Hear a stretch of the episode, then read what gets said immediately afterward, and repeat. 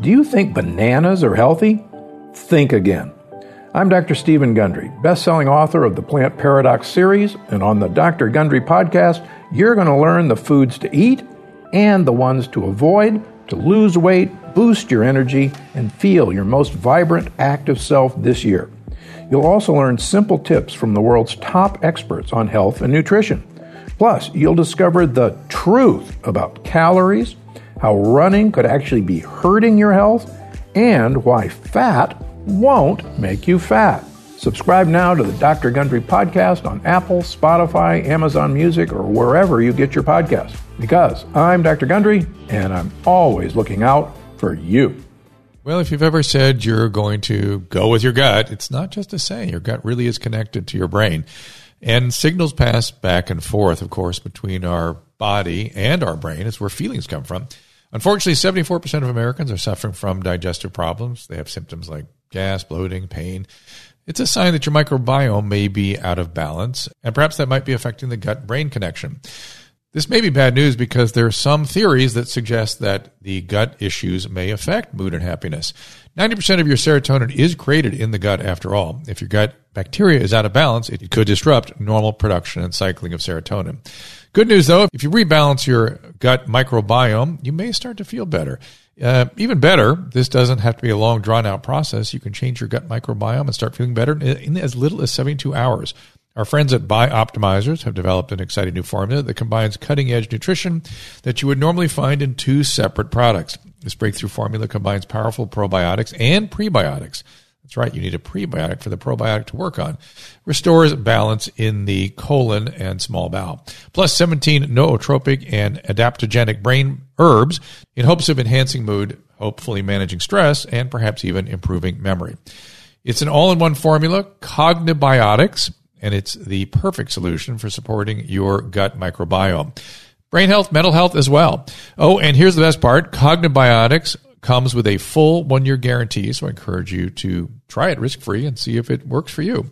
Go to cognibiotics.com slash Drew and use Doctor Drew ten to receive ten percent off any order. That's Cognibiotics, C-O-G-N-I-B-I-O-T-I-C-S dot com slash Drew.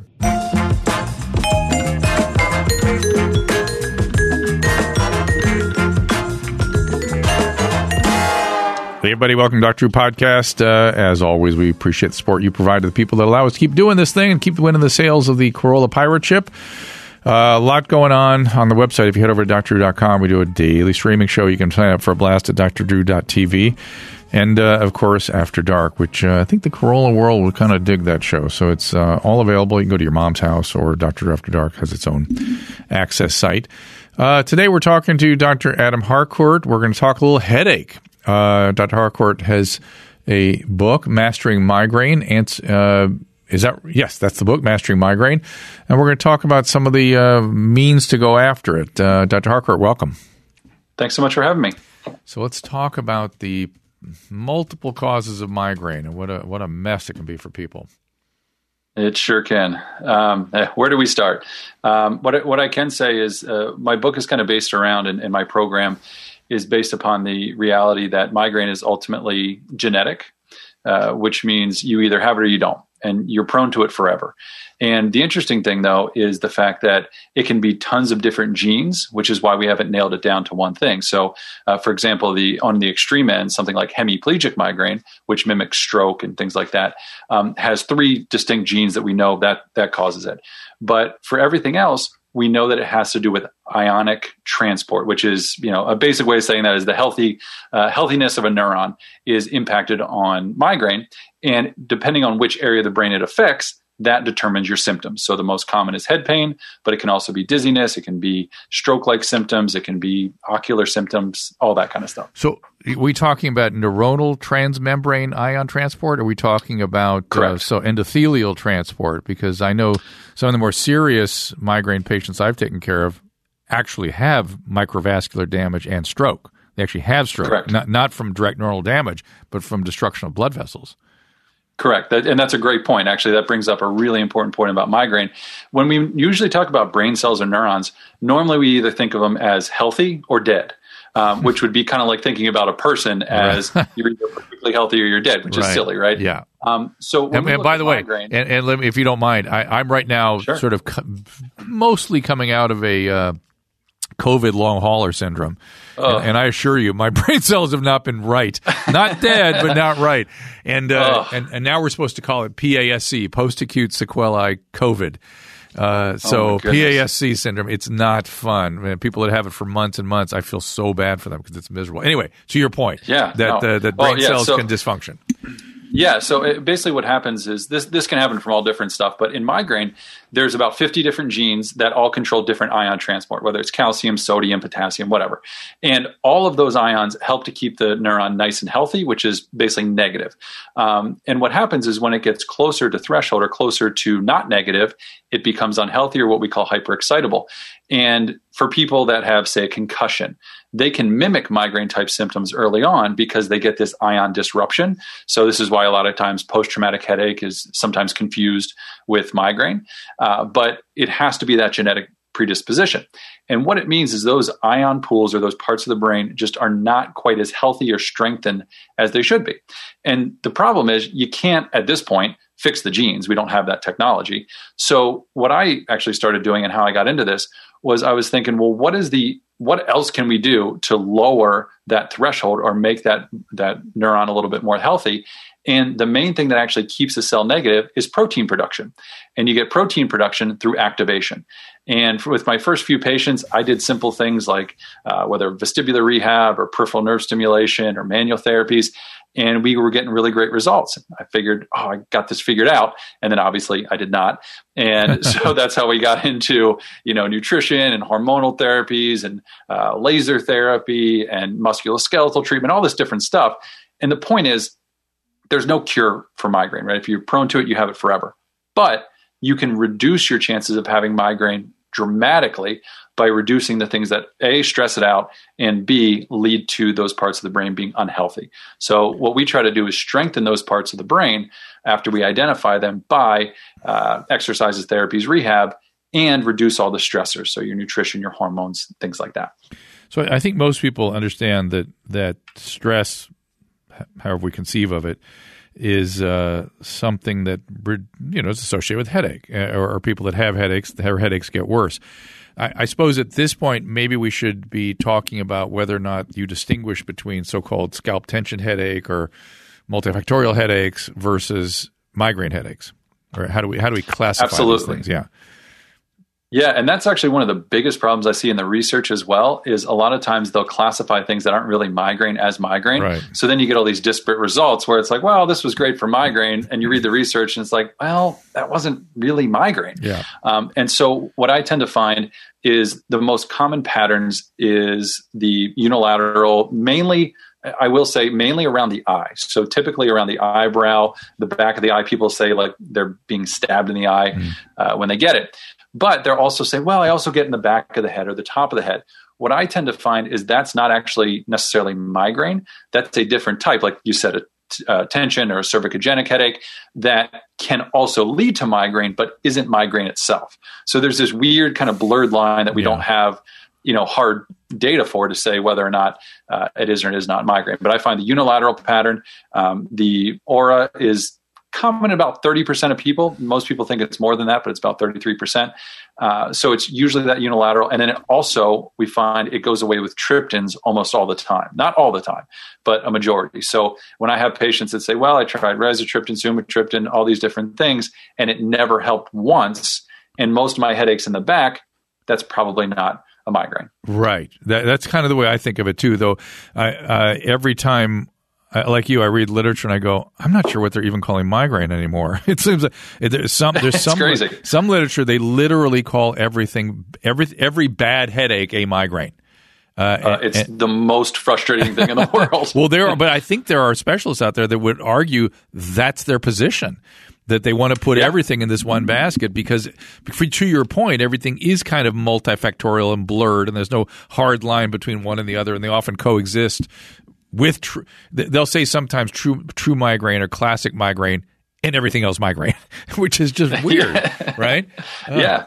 Well, and it's so I, to be fair, so I teach a course uh, on this, and we actually take one hundred fifty hours to go through the pathophysiology, the yeah. treatment, all this kind of stuff. Yeah, yeah. So, you know, we won't be able to boil it down here, but um, the, the main point is it leads to the most frustrating uh, situation for patients because they just get tossed around. Yeah. They say, well, the triptans didn't work, too bad, and yeah, go yeah. on to something else. And yeah. that's where we try to come in and educate. Uh, and, and just before I, I want to go back to how you're dealing with the uh, ionic state of the cell and what to do with stress. But first, I just want to quickly uh, talk about another uh, common, not common, but classic migraine-oid kind of uh, phenomena, which is cluster headaches. Do you do you put them in with this uh, this same grouping?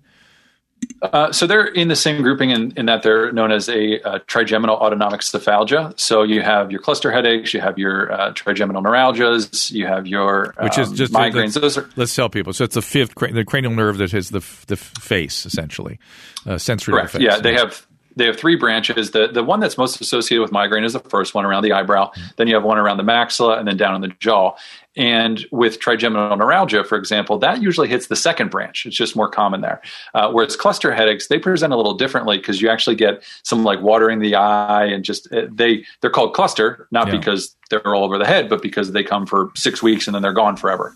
Uh, and I will say they behave completely differently than yeah. migraine. I've treated cluster headaches. I've treated trigeminal neuralgia, and they they don't respond to, to the same things as migraine yeah. does. We used to treat it with we used to treat it with oxygen therapy. They still do that?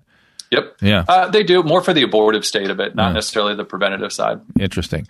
Gary, do you, Gary's got he- headaches in his family, and so I, I figured he'd be interested in what you have to say today. Are you, anything coming to mind yet? Yeah, absolutely. I mean, I'm. I think I'm very blessed to have not rec- not experienced migraines myself, but my wife uh, experiences them on what I would say is a tough level, and then my sister oh. on a debilitating level. Like my sister will get knocked out for three or four days at a time if she gets one of these. My wife's a little bit more oh. mild. So I got a question from each of them, and I guess I'll start with my wife, who's more mild.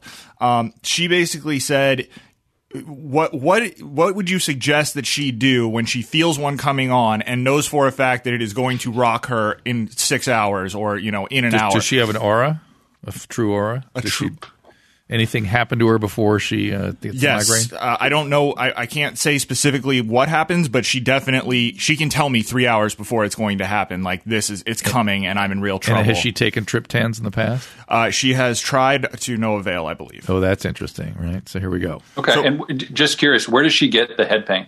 Exactly. Uh, I believe mostly behind the eye. Okay. So um, triptans are interesting because they target the serotonin receptors, but most commonly they, they target what's called the one B one D receptor, but different triptans target different receptors. So one one thing is uh, a lot of times they'll be they'll try multiple different triptans before they they kind of count it out. But um, my actual recommendation is uh, we and this is good timing. We just uh, I helped develop a product um, from a company out in Oregon, because we're finding that high-dose ginger early on can be as effective as triptans. And there's actually a study that showed uh, that basically the same level of, of satisfaction from patients giving either uh, ginger or uh, triptans, sumatriptan specifically. And so that was one thing. Then they added it to different medications. The point is we ended up concentrating it and making a sublingual form. And so we found that it's for people that it works for, right? It's just like any other medication or supplement. It doesn't work for everybody. But for the people it works for, you're talking five, ten minutes, we're seeing a huge reduction. So if you don't have access to that, just capsular ginger, the dosage is four hundred milligrams. That's been shown in the literature. And you can do that. Uh, but yeah, we have a product called M G R that works awesome. We're really, really happy with it. Has she tried anything else besides uh, triptans? Uh, you know, she's tried all of the different um, internet remedies, I suppose. You know, cold water, uh, hot water, compresses, caffeine. Anything else pharmacologically? Not that I know of, no. What about the fancier new endothelial targets, Aimovig and all that stuff?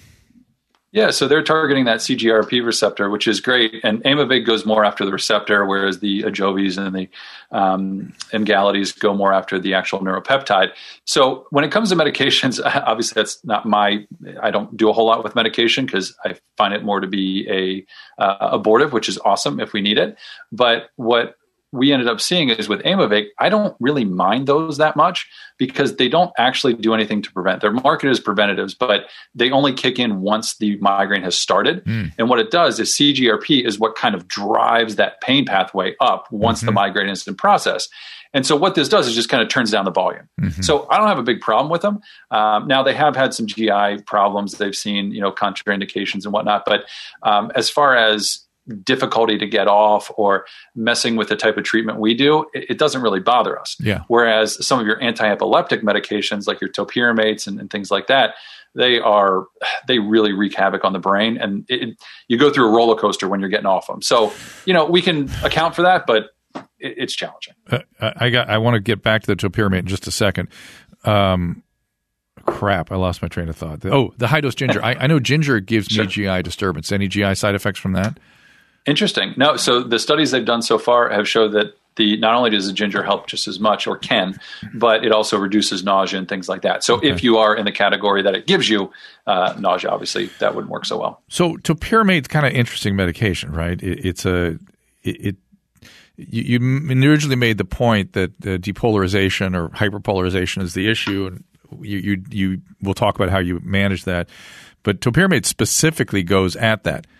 Tons Correct. of tons of side effects. I don't I don't tons. disagree with Dogamax. you on that one. Yeah, because because it's a global. It's a hammer. It's a giant sledgehammer.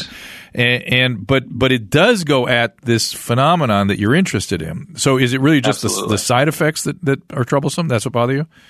No, what bothers me is that, well, so to your point, the, the hammer is really what bothers me because yeah. what we find in migraines, you have focal areas of hyper um, hyperexcitability. So if you just have, say, the right upper brainstem misbehaving or being hyperexcitable, if you now depress the neuronal activity of the whole brain, yeah. obviously that's going to have a lot of side effects. But what we're trying to do is stimulate those areas of the brain, create more protein production so that they're more stable. So when you're inhibiting that activity, it's it's kind of like running uphill. So, so you can't you can't I, do your thing either. It well, we can, but what we what we find is it's more of a roller coaster when you get off of it. So, right. like, um, I'll have people that I've had people up to six hundred milligrams of topiramate before, and every time they start to titrate down, you see a spike in migraine. Then it comes back to oh, level, oh, for sure. and then as they go down, it's just so um, it's just one that I don't like yeah, dealing I don't blame with. You. But my experience, but we handle it. My experience has been if you have to use a lot of topiramate, you're in trouble because you're going to be asleep. Yeah. You're going to be tired. Yeah, that's uh, right. And, and, and but if you can get by in a very low dose, like twenty-five milligrams. And you want to lose some weight, that's a really good combo because it suppresses your appetite too. That's but correct, after you yeah. get up above fifty, the, the appetite thing goes away. What's that, Gary? Oh, no, I was just going to say uh, I, I just have one more question if you'll allow me. Yeah, yeah. Yeah, so uh, my sister had a, a different question. My wife is luckily still in a situation where she's hoping to suppress them. My sister has since given up hope of that. Oh, no. And she is more worried about the long, like the memory loss. And she was wondering, is there sure. any – any correlation long-term with like long-lasting migraine sufferers and dementia, like down the road? Does she have anything to fear from that? Um, so to be honest, the, the research is a little mixed on that. Yeah. The first bigger studies that came out basically said no, yeah. which was great news. And then there's been some more recent ones that were like, well, maybe. Um, so, it, you know, to my point, it's obviously the goal is to just reduce the migraines yeah. as much as you can. Uh, but it's kind of like stroke risk and things like that. Yeah, if you have aura, it's slightly elevated. Yeah. But if you do all the things to keep yourself healthy, you know, it's not something you should be wildly concerned right. about. So if it's prominent vascular component, and you can, especially yeah. if you can see it on M R I, those people behave like C T E in my experience. Oof. It's it's sort of like, yes, they're at higher risk. But that's not the majority of migraine sufferers. Right. It's it's the ones that when you look at their M R I and you go, oh, boy, there's, there's stuff going on here, these, all these microvascular changes. And, and it's like, yeah, this is going to be a problem. But but it, it's really not the majority. So good. Uh, yeah. So let's get back to what you do to you know, uh, let, how do we, well, let's describe what it is you're trying to do, first of all, uh, on a cellular level. What it is you yeah, so, what do you want to achieve? Yeah, so the basic idea is uh, anytime a neuron is activated, it creates what's called this immediate early gene response. It stimulates the the, the D N A to create more proteins, and that's how the the cell stays healthy. And, and so, I'm gonna have, I'm gonna have a million questions, so pardon me for jumping in. But that's fine. But that's when great. You say activated, what do you mean? Like like its firing rate is above normal, or what do we mean? Yeah, so when you so for you know those listening, when you fire off a neuron, you have to reach what's called threshold. So you normally are at, let's say, negative seventy-five millivolts. When you get input from other neurons, it raises raises that resting membrane potential, is what we call it, closer and closer to threshold, which may be fifty, negative fifty, whatever. Once it reaches that threshold, boom, you get what's called an action potential. That's how the neuron fires. It's kind of an all or nothing phenomenon. And that doesn't necessarily have to happen in order to be activated, but that stimulation from other neurons is what we're talking about, that dendritic activation. So, um, and that totally depends on what that neuron is made to do. So this is where, um, you know, if you look at migraine research, look at any modality in the world, and there's some research that says it can be helpful for migraine, right? And that's because right. every person that has migraine has a different area of the brain or side of the brain that is responsible. So let's say, for example, one of the areas is the facial area, right, which is common. Well, if that's the area that's not so stable, doing things like stimulating, say, V one, like the supratrochlear, supraorbital nerves, at a low amount can give enough stimulation to that part of the brain that it creates more proteins, lowers that mem- resting membrane potential, but not so much that it becomes hyperexcitable and causes a migraine, because I have done that many times uh, and people don't like it. So what you have to find is, what is that sub-symptom threshold exercise or therapy or rehab that you can do to get activation in the proper area at the proper time without going over the top. So uh, a great example of this is light, right? Most migraine patients hate light. Well, light actually activates that kind of posterior middle part of the, the midbrain that is also commonly affected in migraine. We, I'm actually finding this more and more, that midbrain dysfunction is a lot more correlative with uh, how bad their symptoms are than, than even uh, the pontine area, which is where the trigeminal nerve goes to. But the idea is, it's not that light is bad. It's that in your case, too much light is bad. Right. So you might start with some green light or some blue light or just low lights for short amounts of time and build yourself back up. The problem is, somebody goes out to the grocery store, it's bright outside, boom, they get a migraine, and they say, man, I'm staying away from light forever, which is terrible, because that's exactly what you need to do to strengthen those parts of the brain, but um, just not so much. So um, uh, the way we target it is by doing a full exam. So we do a, a really comprehensive uh, neurological exam. So we look at everything from eye movements to gait to posture to balance. We have all sorts of different technology we use for that. But going back to the idea of dead or alive neuron, we don't look at, can you do an eye movement? We look at the quality of the eye movement. So can you do a slow eye movement? Well, that's great, but is it choppy? Are you jumping ahead? What does it look like? Because those eye movements correlate to different parts of the brainstem in the brain. And by doing all these different uh, tests, you can get a pretty good idea of, okay, not only what level of the brain or brainstem is not as healthy as it should be, but which side is it on? Once you know that, then you can target your therapies for that patient. And so you have specific therapies to the specific structure and laterality of the brain. Yes. So think th- this is a great idea. Um, so think about uh, ocular motor function, right? Yeah. So if you're looking at the way the eyes move, most of that's in the midbrain, a little bit in the, the pontine area, but the, the area that also controls convergence, your eyes coming together, just sits right in front of that periaqueductal gray matter. And the periaqueductal gray has been shown to be one of the main uh, points of failure in inhibiting the trigeminal uh, nociceptive system, which is to inhibit pain in the face. And so if that system's not working so well, you're going to have some problems. And so something I see really commonly is, when you do convergence exercises with these patients, they either hate it and they're mad at you, uh, or they just can't do it very well. And so by rehabbing either vergence exercises or um, vertical eye movements that look really, really simple, these patients get exhausted. But once they can do it efficiently, that area not only has become more stable, it's also, because it's a neurological system, it's also affected the areas directly around it. So the closer you can get to the area or the nidus of dysfunction, the more activation or the more electrical activation you're going to get in that area. Interesting. The periaqueductal gray is a mystery to me. I, I don't do. I, it comes wild. up and it comes up in a lot of things, and I do not understand what it's doing. Do you? Do you have any well, sense of it?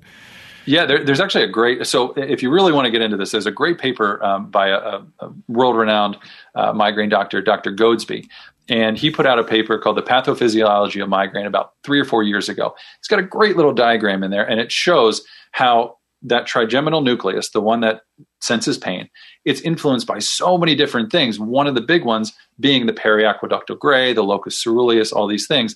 And the periaqueductal gray is essentially your endogenous opioid system. So it's, it releases opioids to help inhibit that pain. Right. And what we are seeing more and more in migraine patients, really interestingly, is a recent study showed that M R I of the midbrain is showing iron deposition in the, the periaqueductal gray of migraine patients, which is wild. Hmm. But it would also explain the dysfunction that we're seeing on a regular basis. So again, I don't completely understand that correlation either, but yeah. uh, we're starting to understand that there's something there. I'm trying to think from an evolutionary perspective, why why all that input into the sensory mechanism? I get it into the facial nerve, I mean, because so much communication is is about what's going on internally in us is communicated through the facial nerve, the motor function. Why all the input into the sensory function? That's kind of weird to me. Well, the, the midbrain is, is our lizard brain, right? Yeah, That's yeah. where everything kind of enveloped or developed out of there. Yeah. And so, you know, that tectospinal tract, the one where if you hear a loud noise, you look at it, that's all midbrain. Yeah. And so the cortex is really developed to inhibit the midbrain yeah. or to keep it from, you know, doing crazy lizard brain type stuff all the time. And so when that starts to go uh, south, you get you can get all sorts of problems, from dizziness to nausea to headaches to, to all sorts of symptoms. Very interesting. Uh, is there anything from a, a dietary standpoint that you found is useful? Yeah, absolutely. So there's a ton of different supplemental stuff you can do, but from a dietary standpoint, I always start with the, the big four. The big four I call are gluten, dairy, caffeine, and alcohol. And I'll tell you, I always get a big pushback on the caffeine, but trust me, I've gotten thousands of people off of caffeine. You can do it. Um, the big thing with caffeine is most people don't realize that it's kind of a, a bell-shaped curve uh, for withdrawal. So the first day or so, they feel okay, but then their headaches usually get way, way worse. And by the third, fourth day, they just say, screw it, I'm drinking my coffee. And they're almost over the hump. So if you can make it past the fifth or sixth day, you're going to be in great shape. Um, so that, that's where I start there. And then you really just want to embrace kind of a plant-forward, uh, healthy diet, you know, organic, local, things like that. Now, from a supplemental standpoint, Well, hang on, is, hang on. I'm gonna, I'm gonna get, go back to the sure. diet real quick before we get supplements. So, so gluten, you know, no carbs, and low carbs, all good. You know, uh, no, no dairy. Is that what you said? No dairy. No dairy. That that wh- why why no dairy? We find that it's uh, well. There's a couple of reasons. There was a recent study that came out that said gluten, dairy, caffeine, alcohol, chocolate, and citrus can all have a, this sulfation problem in, in migraine patients, mm-hmm. where it's just a huge trigger. So, this so I also how these things, how these products are metabolized. That that's one of them. Yeah. Uh, so it can either be a genetic problem yeah. or it's a very common trigger. Uh, a lot of people just have sensitivities to it. So when I do this, I cut all this stuff out first, and then I add it back in to see if they're actually sensitive to Got it or not. And, and caffeine, do you find anything about how people metabolize? Do migraine sufferers have a characteristic of Uh, inability, let's say, to metabolize caffeine? That so that's a great question. I don't actually know. What I do find is that caffeine's kind of a double-edged sword, right? Because it's in Excedrin, it's in a lot of medications, because yeah. it can help abort a migraine. Yeah. But because it's a drug, you actually you downregulate your C S F production and all this different stuff when you're on it for a regular basis. And so if you're on it for long periods of time, bad, more likely to have migraine. If you just take it as an abortive every Got once it. in a while, it's okay. I, I, I'm a, I'm a suspicion. I have a suspicion. This is just a, just a hunch uh, that they're slow metabolizers. I'm a hyper, hyper, hyper metabolizer of caffeine. I literally Ugh. can drink the giantest cup of, you know, what anything you want to name, and uh, and I, I shit you not, ten minutes later I feel nothing. I go I can go to sleep, no problem. You're like my wife. She yeah. can go to bed after a cup of coffee. It's yeah, crazy. I, I could go I could go to, after a pot, and, and maybe twenty minutes after a pot, and, and I have zero headaches and zero problems with caffeine as a pretension. So much so it like caught my attention. Like I, I can go on and off lots of caffeine, and hmm, I wonder if that has something to do with it. Kind of interesting. Uh, well, and then finally, alcohol. Lucky, my friend. Yeah, I know. And by the same token, alcohol is kind of interesting in that, having treated many, many, many thousands of alcoholics, they never have migraines.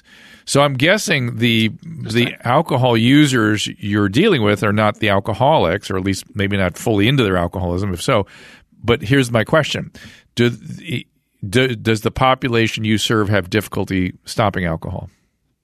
Not alcohol. Caffeine is my okay, big that, That's they, what I would they, predict. So that's exactly what I predict, yeah. right? So you, so migraine sufferers probably are not commonly alcoholic, which is kind of interesting, right? That would make sense. Yeah. I actually have a lot of people that tell me it's not a problem because they're like, man, if I smell red wine, I get a migraine, so no thank you. Yeah, as, as opposed to, I think through all my patients, I can't think of a, I mean, some of them get headaches when they're in withdrawal and stuff, but they're, they're really not migraine sufferers. They're, they're in withdrawal. Uh, and even that is like not a big issue to them. The the issue is get me more alcohol. and so, sure. And uh, so that's interesting. So I wonder if there's something genetically going on there. Yeah. Yeah. Back to supplements. All right. Now, now I'm ready.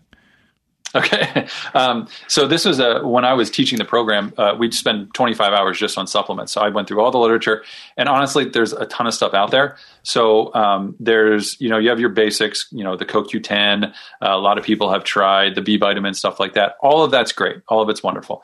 Um, but what I found is in the research, it's not only the supplement, it's the dosage. So a great example is they did a, a study where they looked at B six, nine, and twelve. And they did the exact same amount of six and twelve, but they did one milligram of folate in one study and two milligrams in the other.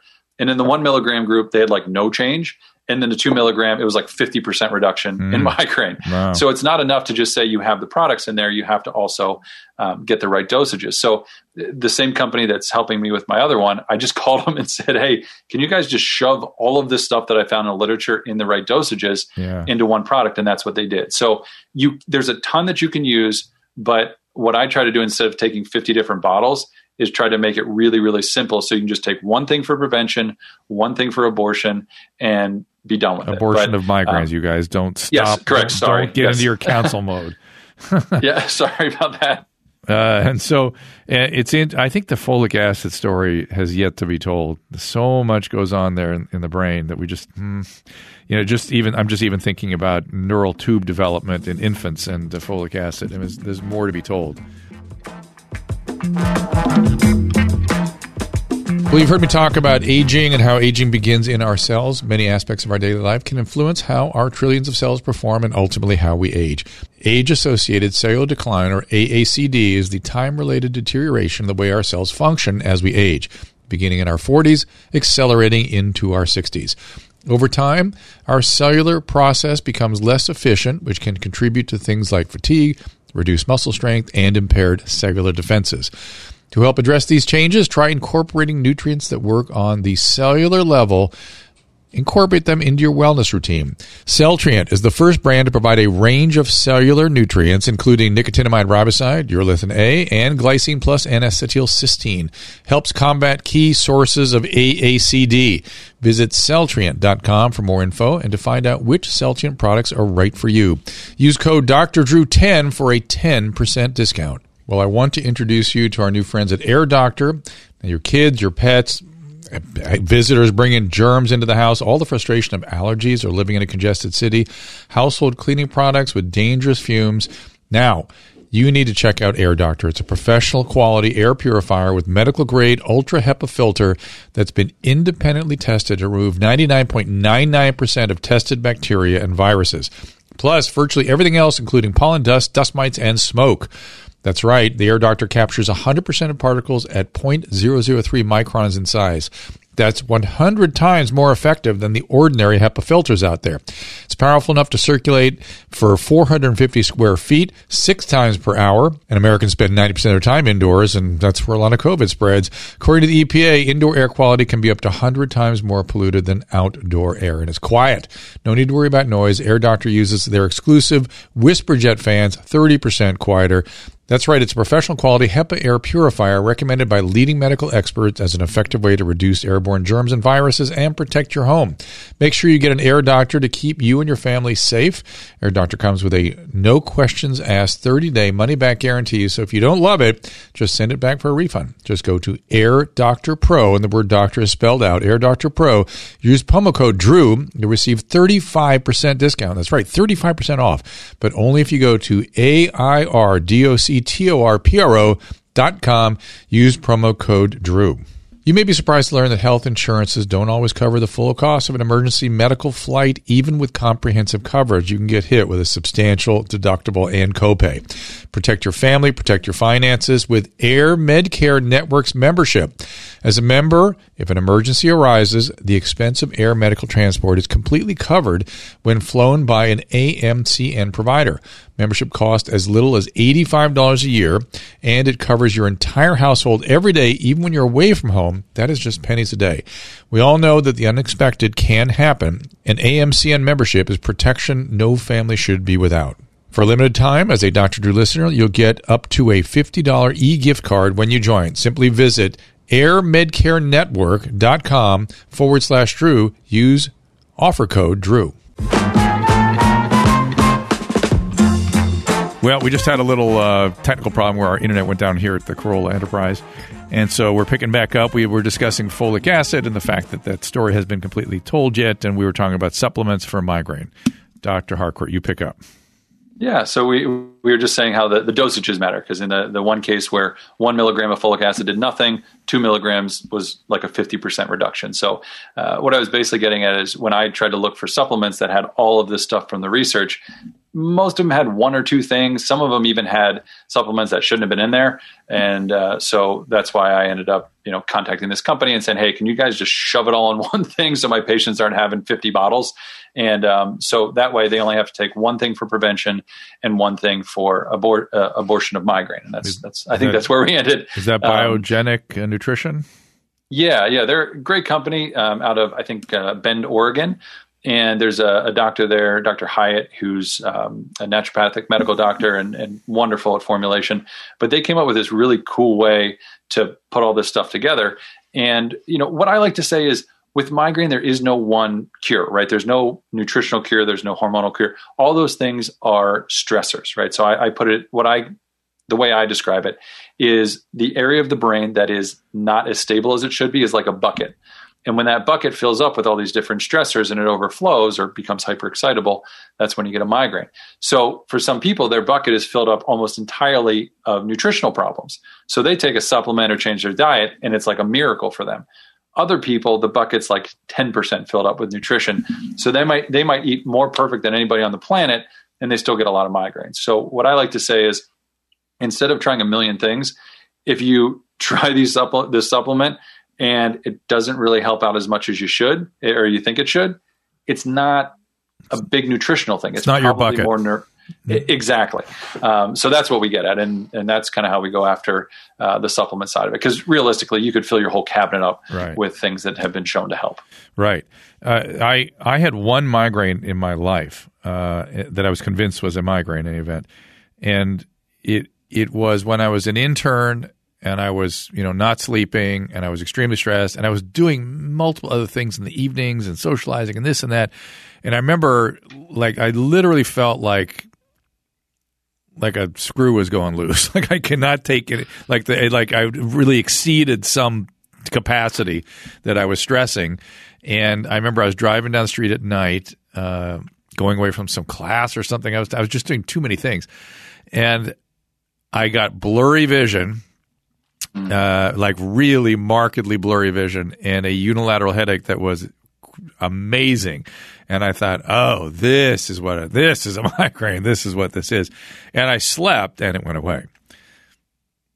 That's so, great. So sleep um, was maybe yet, one of the buckets, right? Well, it, it is. And sleep, and, and that's the thing is I, I named the four main buckets as nutritional, hormonal, musculoskeletal, and neurological, mainly because that fills most things. But there's all these other things that people are familiar with, right? Like don't be dehydrated, make sure you get some sleep, you know, st- don't smoke, don't drink a bunch, all, all of those things that are just stressors on any system, right? You could have any condition and smoking or drinking or not sleeping is going to make it worse.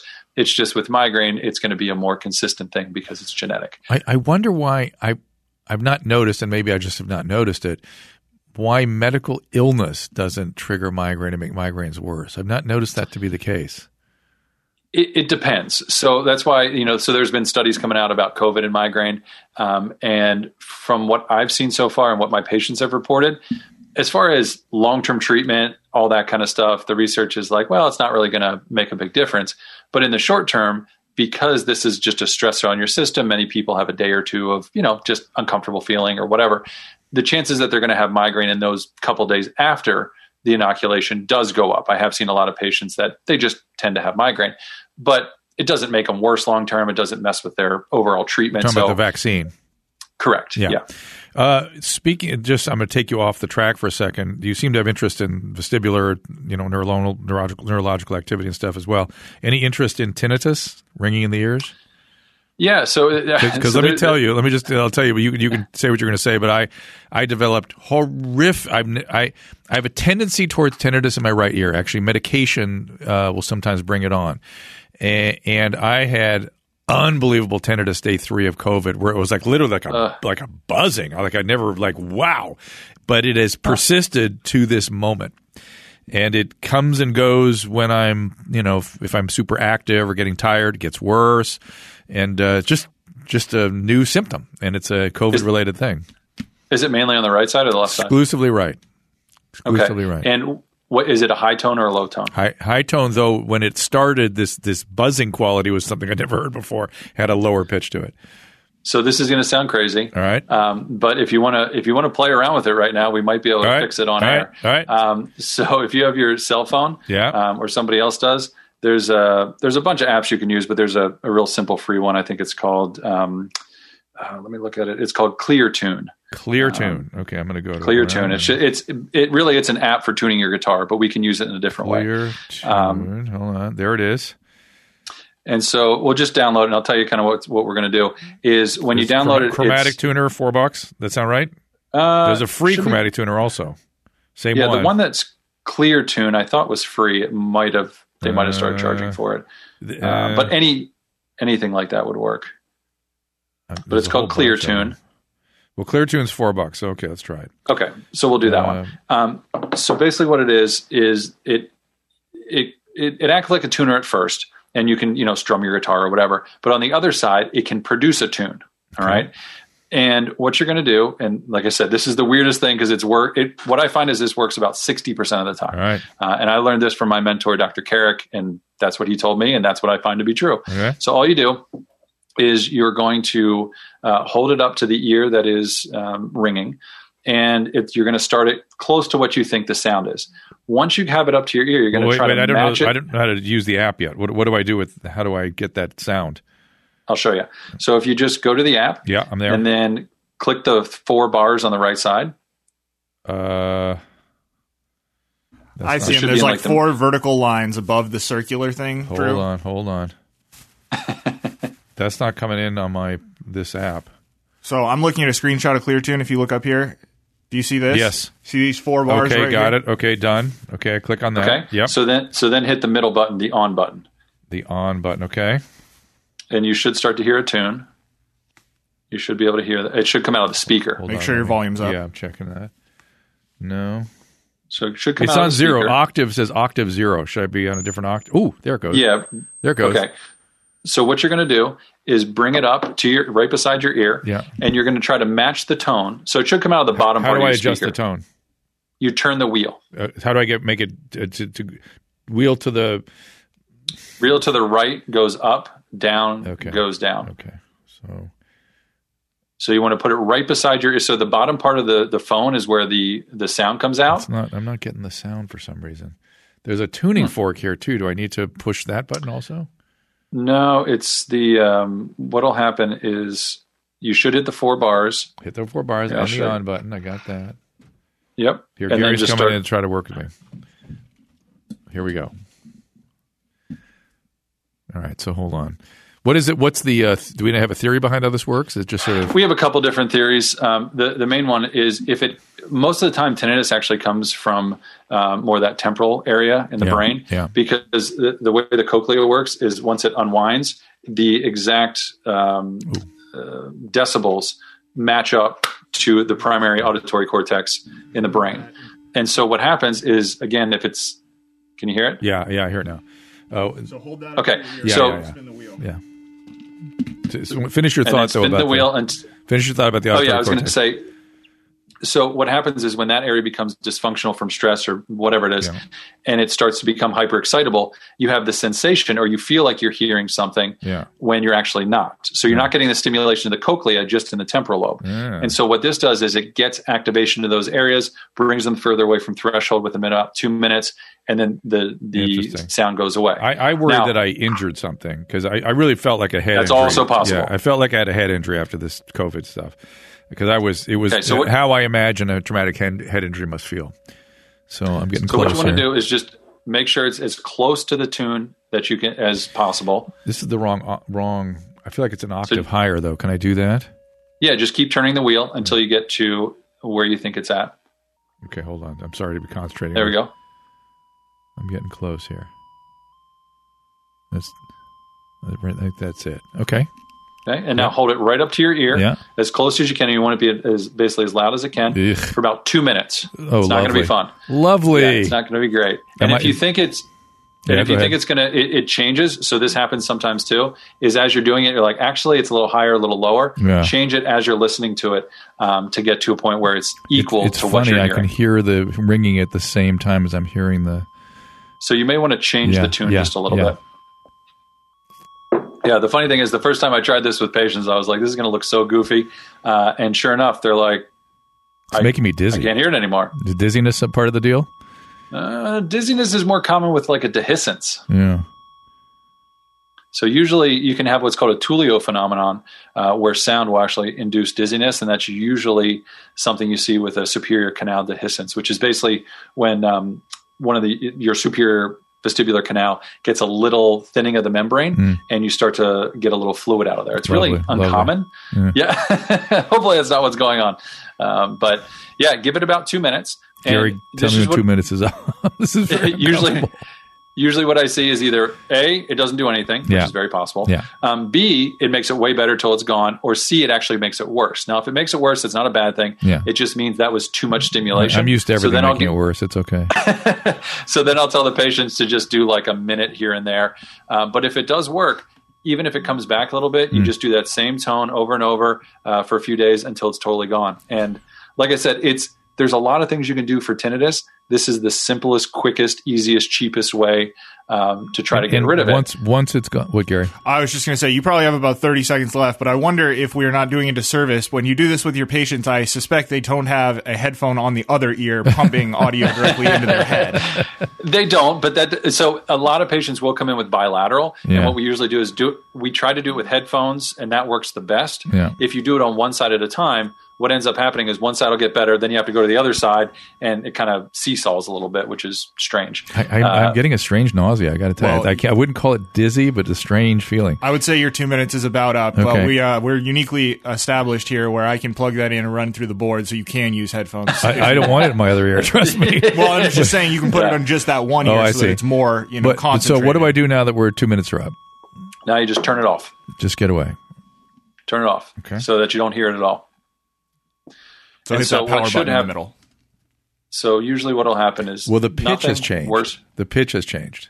That's common as well. Uh, so higher or lower? Higher and a little better. Okay. So what I would do then, and I wouldn't do it right now, is after we're done here, uh, do the same thing with the pitch matching what you have right now until you get it to a point where you're not experiencing that anymore. Hang on while I take the headphones off for a second. I just want to try to tune it. The fact that I have to tune into it is a good thing, so hold on. It's a great thing. This is a yeah, severe help. You know what it, it's done? It, it's gone to the state it goes to when it's better. This is about as good That's as good. It, this is as good as it gets. Let's put it that way. So when, so when, I, when I say I'm not having my ringing in the ears, this is what I'm experiencing, but it's not normal. That's great. It's not normal. Yeah. So again, you probably didn't sustain some sort of stressor or injury or whatever. Yeah. Um, but the fact that this makes a change means that there's plasticity there. So what I would say is if that's working, oh, see, match it's coming the tone. back. It's coming back already. When I, when I have this headphone on. Well, as soon as yes. I put the headphone on, it started coming back a little bit. Because remember, what we're trying to do is get activation of that area. Yeah. The headphone is depressing all that input. So I'm sure having headphones on all the time doesn't help a lot. Yeah. But all I would do is after this, you know, three, four, five, six times a day, minute or two, same pitch, hook it up to headphones. Um, and that usually goes away within two or three days. Oh man, would that be awesome? Because I've been just dealing with this forever. this I, I thought yeah. I thought I was going to have to wait it out or live with it because it's uh, it's pre- it gets pretty intense. It's rough. When, yeah, when I, and I this and I don't get bothered by stuff. I, I have a I have a, a high capacity to sort of ignore or, or whatever, you know, to divert my attention elsewhere. Um, but when I tune in on it, and in particular if I'm really tired or been doing a lot or stressed.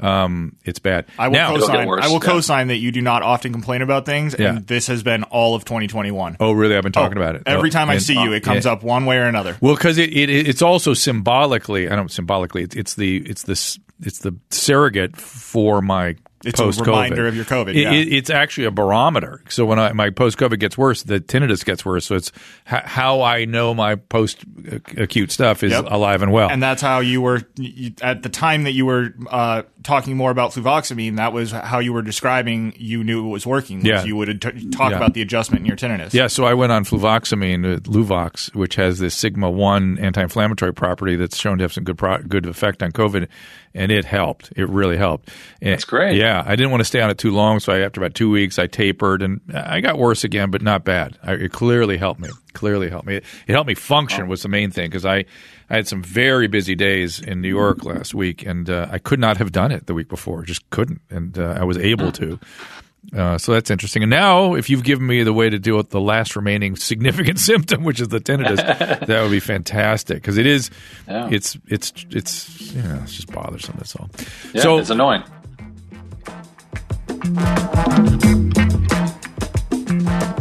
Well, you've heard me talk about our friends at BetterHelp. It's a customized online therapy. They offer video, phone, even live chat sessions with your therapist.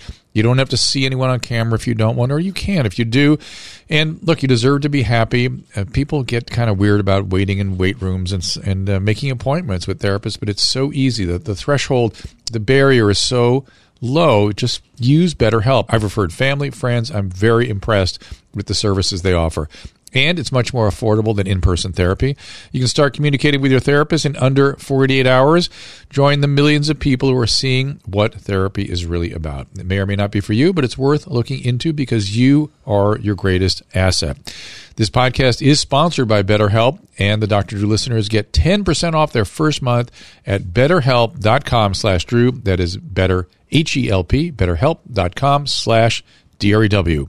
Hey, everybody. I'm going to speak again to my friend, Doctor Noel Reed, board-certified family physician and consulting physician for Celltrient Cellular Nutrition. She and I have been having a, a little series here on the Celltrient products, and uh, very interesting stuff. I really, I do believe we should be paying a lot of attention to our cellular health, particularly as we age. And Celltrient has another product that is designed to help protect as we age, correct?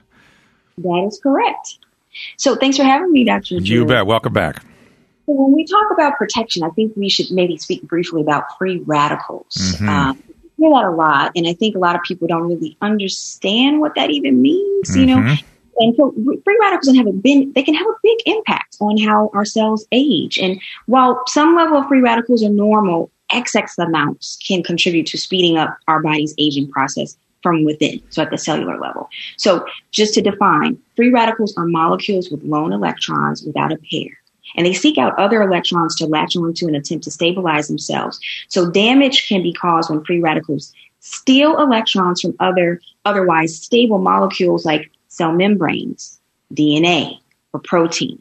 And this can lead to molecules becoming damaged and unstable. So an imbalance of oxidative stress can manifest itself in many different ways. So that's where we may see premature fine lines and wrinkles that we don't want, fatigue, yeah. muscle weakness, impaired immunity, right? So yep. and sources of, of, of this would include pollution, excess sun exposure, smoking, diet high in fat and sugar, um, excess alcohol consumption. So making a few changes to our lifestyle is certainly important. So eating healthy, not smoking, uh, wearing our S P F.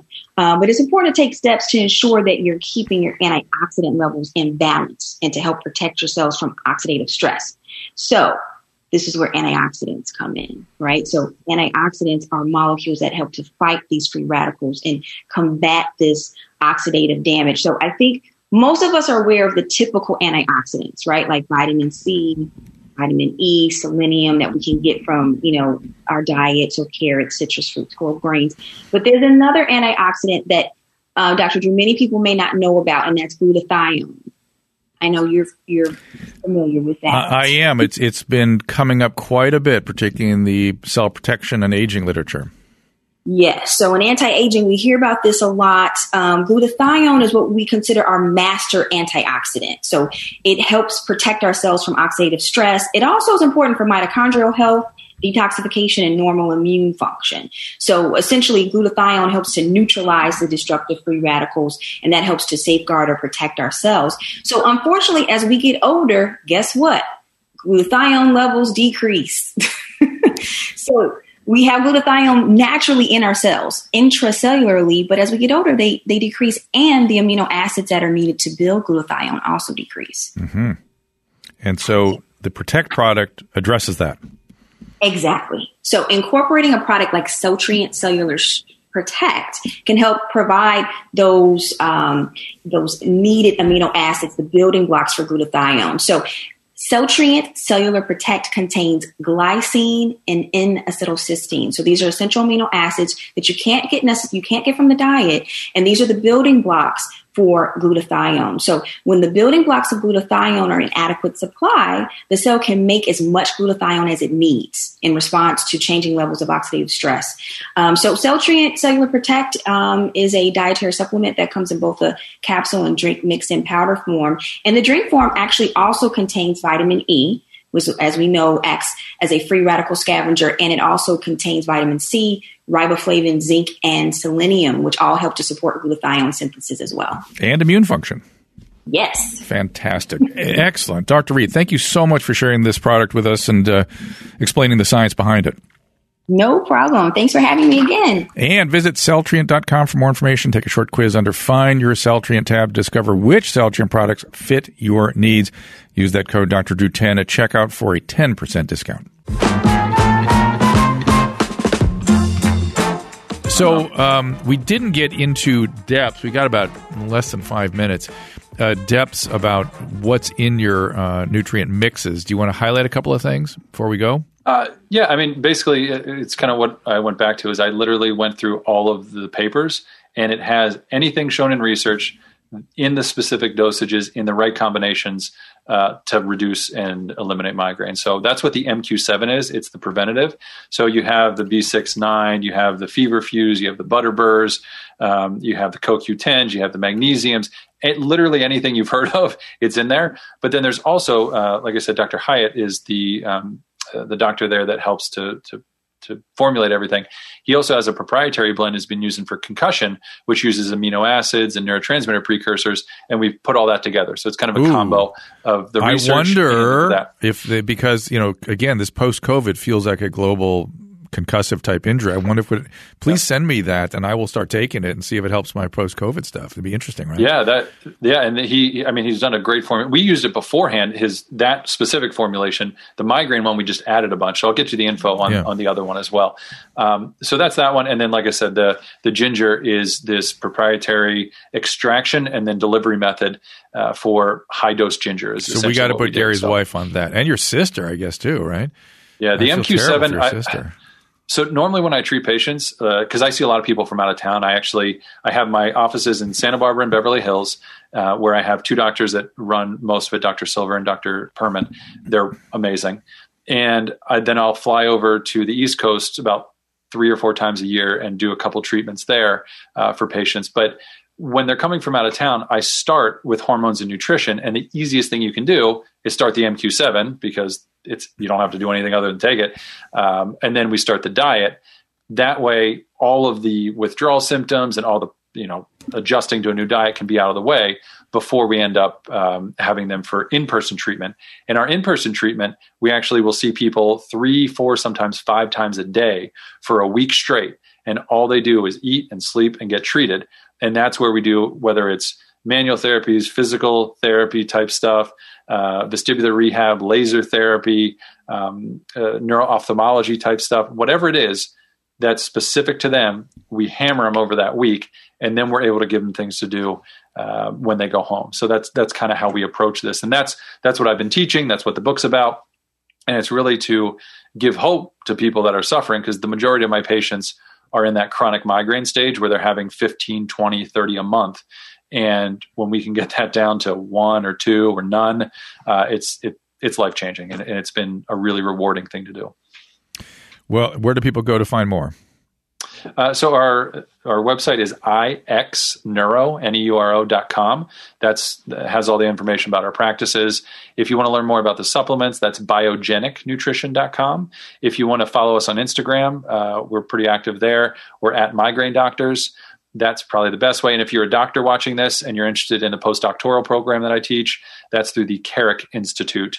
Uh, that's out of Florida, and you can find more information about it there. All right, my friend, it's Doctor Adam Harcourt. Thank you so much, and we uh, maybe should follow up and give you a report on how Gary's poor sister and, and uh, wife do. And your I, tinnitus. Yeah, yeah, and my tinnitus. We got a lot to report to you about. I am literally, I literally just texted them both the link to M Q seven. So uh, great, awesome. Well, let me know how they like it, because uh, we've had great success, and, and we want to make sure people are, are feeling better. So that's the goal. All right, my friend, thank you so much, and we'll see you all next time. For calling times and topics, follow the show on Twitter at Doctor Drew Podcast. That's D R D R E W Podcast. The music from today's episode can be found on the Swingin' Sounds of the Doctor Drew Podcast, now available on iTunes. And while you're there, don't forget to rate the show. The Doctor Drew Podcast is a Corolla Digital production and is produced by Chris Loxamana and Gary Smith. For more information, go to Dr Drew dot com. All conversation and information exchanged during the participation in the Doctor Drew Podcast is intended for educational and entertainment purposes only. Do not confuse this with treatment or medical advice or direction. Nothing on these podcasts supplement or supersede the relationship and direction of your medical caretakers. Although Doctor Drew is a licensed physician with specialty board certifications by the American Board of Internal Medicine and the American Board of Addiction Medicine, he is not functioning as a physician in this environment. The same applies to any professionals who may appear on the podcast or Dr Drew dot com.